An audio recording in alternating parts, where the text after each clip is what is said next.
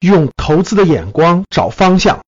用营销的智慧做规划。我是格局商学院创始人赵振宝老师，欢迎大家收听我的分享。MSCI 旗下呢编制了多种指数，各位，它编制了多种指数，他们把全球的股票市场分成发达国家，发达国家市场像什么美国呀、英法呀、德国呀这些发达国家，它都有发达国家市场，像新兴市场，中国就属于新兴市场。还有谁是新兴市场呢？什么巴基斯坦啦、印度啦、南非啦、新加俄罗斯啦等等，这都是新兴市场，对吧？前沿市场分别对应编制了 MSCI 世界指数。比如说，如果你如果你是国际，你找的国际券商开户的各位，你就可以买这些指数。M MSCI 世界指数、MSCI 新兴市场指数、MSCI 前沿市场指数，我们就属于加入的是新兴市场指数，而中国是属于新兴市场这个范畴，A 股即将纳入的就是这个新兴市场指数。所以这点大家明白了，就是我们是一个新兴市场指数里面的一部分，所以我们花了点时间给大家解读了什么是 MSCI，为什么它这么重要，大家把它通俗易懂的理解成国际上的大多数机构、大多数基金投指数的基金，还有大多数这个这个这个机构都瞄着人家 MS 指数。所以呢，我们加入其中就可以引起这些机构、引起这些资金的注意和和关注和分配资金，这是最简单的道理啊。那第二点，我们看什么是新兴市场指数？MSCI 新兴市场指数呢，主要是面向新兴国家资本市场的各位，它面向的是新兴国家资本市场。刚才我解释了，新兴国家像印度啊、中国呀、巴基斯坦呀、南非呀、巴西呀、俄罗斯啊这些国家，A 股即将纳入的就是这个新兴市场指数。如今已经有二十多个新兴市场指数被纳入了 M S M S C I 新兴市场指数，哪二十多个呢？大家看，巴西、智利、哥伦比亚、墨西哥、秘鲁这些国家其实都竞争力除了巴西以外没什么太大的跟中国竞争。然后捷克、埃及、希腊、奥匈牙利、波兰、卡塔尔、俄罗斯、南非、土耳其、阿联酋、阿联阿拉伯等等。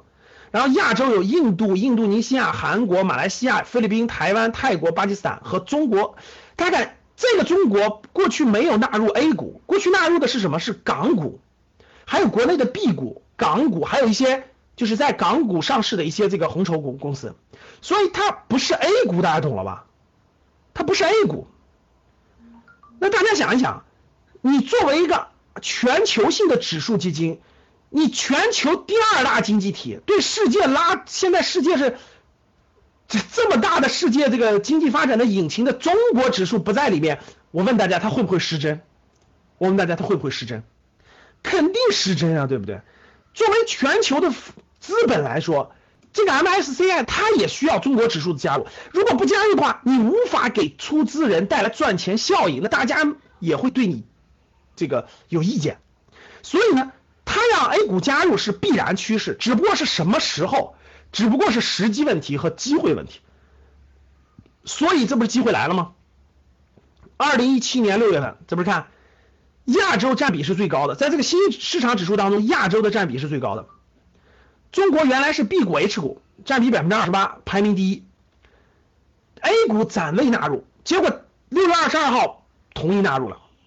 所以大家看各国家地区。在 MSCI 当中的比重和是这个比例，大家可以看一下，就是 B 股和 H 股呢，过去不含 A 股啊，大概占到百分之二十八的份额，这个份额其实是比较高的，但它纳入的不是 A 股，韩国在百分之十五，台湾在百分之十二，印度在百分之八，巴西在百分之六点八五，其他在百分之二十八点八六，所以如果 A 股未来的比例越来越高，越来越高的话，那个这个影响肯定是长期的，这个影响肯定是长期的，对吧？这什么是新兴市场指数？我相信大家知道什么是新兴市场指数了。那全球有多少资金关注新兴市场指数呢？各位，大概是一点几亿美金，一点几万亿美金，就一点几万亿美金是关注的新兴市场指数的。好了，本期节目结束了，下期节目再会。如果还觉得不过瘾，可以加我的班主任饶胜老师微信：幺五零二六七三七五三四，聊理财，聊考研。聊兴趣，聊人生，聊梦想。和我在。